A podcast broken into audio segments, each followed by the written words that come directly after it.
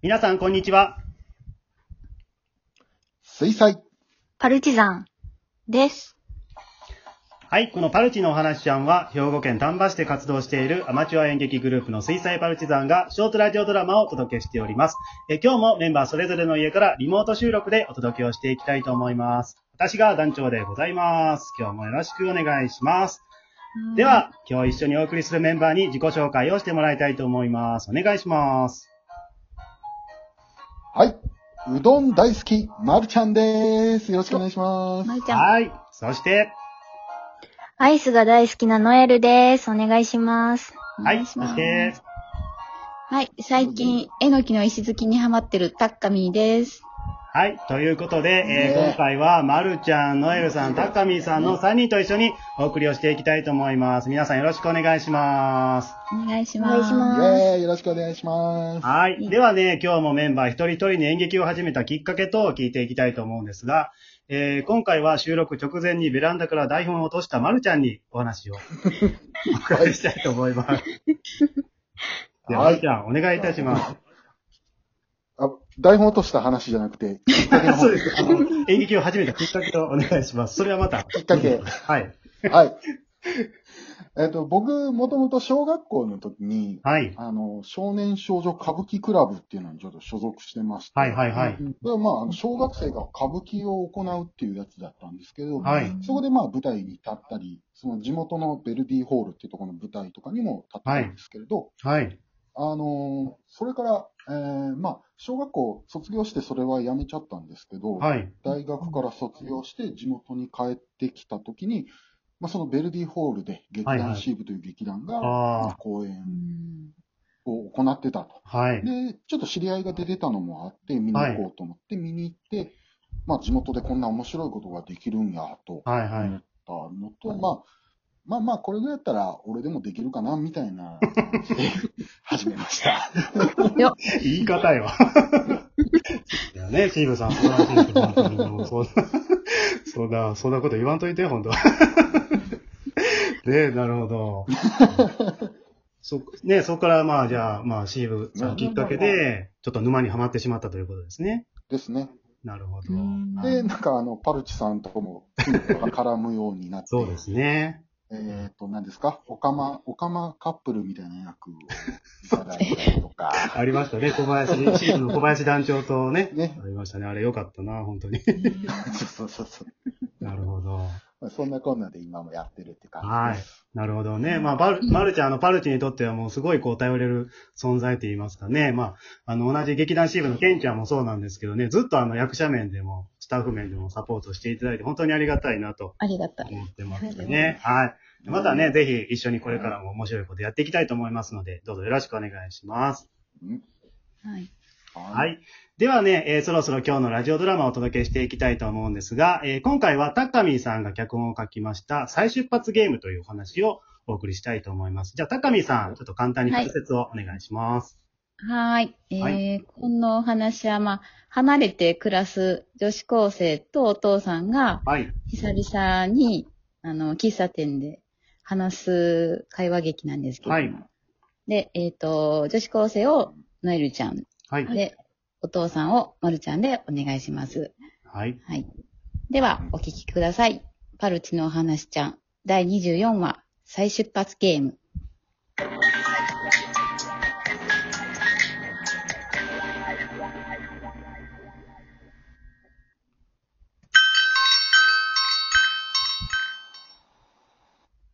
お、おいこっちこっち久しぶり。元気だったか？また背伸びた？まあね、バスケしてるし。すみません。タピオカミルクティーお願いします。今は忙しいのか？勉強とか部活とか？うーん、まあ、ぼちぼち。お父さんは？うん、まあ、ぼちぼち。この前会ったのいつだっけ？半年前だったかな。あ、そうだっけ？元気そうでよかったよ。お、お母さんは、やっぱり来ないのか？元気してんのか？最初っからそれが聞きたかったんでしょ？元気してるよ。そうか。それならよかった。仕事頑張りすぎて無理してないかな。最近はテニスとかしてんのか？前はよく言ってたけど。テニスは日焼けが嫌だからって、今はめっちゃ魚釣ってる。え？あ、魚釣りも日焼けはしそうだけど。鈴木ばっか釣れるって文句言ってる。え？鈴木なんて釣れるのか？9月に入ったからキングサーモン狙ってるよ。キキングサーモン？キングサーモンなんて釣れんのか？その前はウォーキングしながら冒険してた。母さんは何を目指してるの？いや、全部ゲームの話だから。ゲームか。母さんゲーム苦手だったのにな。マリオ全然クリアできなくて、そこ B ダッシュだよってアドバイスしたら、母さんがちょっと早めに動いてたのに。お母さん、ちょっと天然入ってるもんね。あ、集まれなんとかの森もしてるけど、それと同時にシューティングゲームもハマってるよ。チーム組んで本格的にやろうとしてるよ。あー、それは父さんも聞いたことがあるよ。なんか、ネット上でみんなと戦って、ビクロイ目指すやつ。いや、本当のサバイバルゲームだよ。そこはリアルなんだ。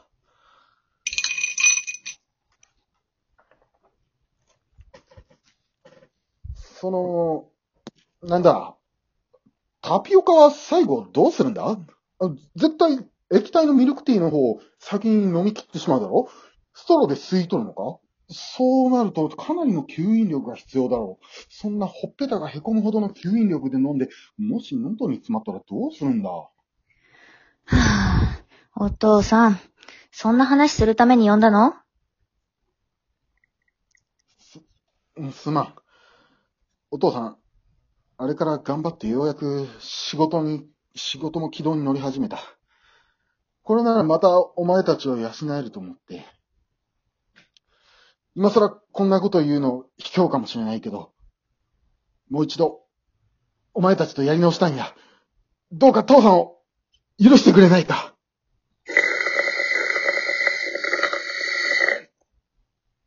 おいおいおい、ほっぺたがすっごい凹んでるぞ。すんごい吸引力。許せるようになったのはお父さんでしょ？え？ようやく自分を許せるようになった？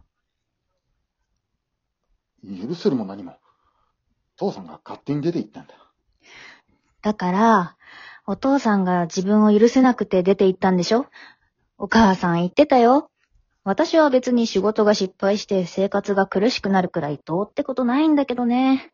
私もダブルワークするなり、生活が質素質素になるくらい全然平気なのに、お父さんはそれが許せなかったんだよね。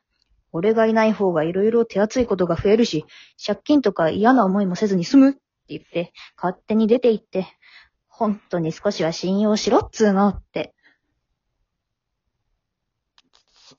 すまん。あの時は、とにかくお前たちの生活を狂わせるようなことだけは、避けたかったんだ。いや、お父さんがいない方が生活狂うでしょ。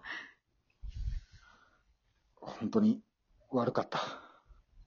もういいけど、お母さんもお父さんのこと、借金したことは全然怒ってないって言ってたよ。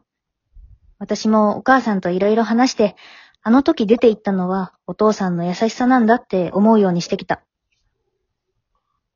そうなのか。でも、そうだな。家族を養えない自分を許せなかったのはお父さんだった。そっから逃げてしまった。まあ、いいんじゃない？私もこうやって私立の高校にも行けてるし。本当に、母さんにはかなわないな。やっぱり、母さんのことますます好きになりそうだよ。ちょっと、娘の前でキモいこと言わないでよ。私に言うんじゃなくて、お母さんに言って。そうだな。ちゃんと向き合って話さないとな。今まで、本当に悪かった。それで、こうも言ってたよ。お父さん、私たちのこと大好きだから、きっとまた全力で頑張って、私たちのこと取り戻しに来るって。お見通しだな。でも、そんな簡単に、はい、そうですかって戻れるとは思わないでねって。え？借金のことは起こってないけど、勝手に出て行ったことは許せない。やっぱりそうか。だから、あ、そろそろ時間だえ、何かあるのか？お父さん、今から行くよ行くってどこに？お母さんからの伝言。私たちとまた再出発したいなら、私と勝負しなさいって。しょ、勝負？な、何の？レッツサバイバルゲームええサ、サバイバルゲームなんてやったことないよ。私お父さんの援護するから、そこはお母さんにも許可もらったし。言っとくけど、お母さんマジで強いらしいよ。へえ。お父さん、本気で死ぬ気で頑張って。わかった。絶対勝つ。うわ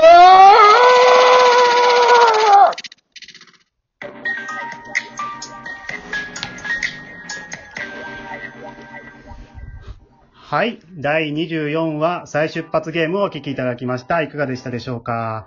えちょっと時間の方なくなってしまったんですけどもね、会話と会話の間にある感情を想像すると、さらに面白くなる素敵なお話でしたね。はいよかった。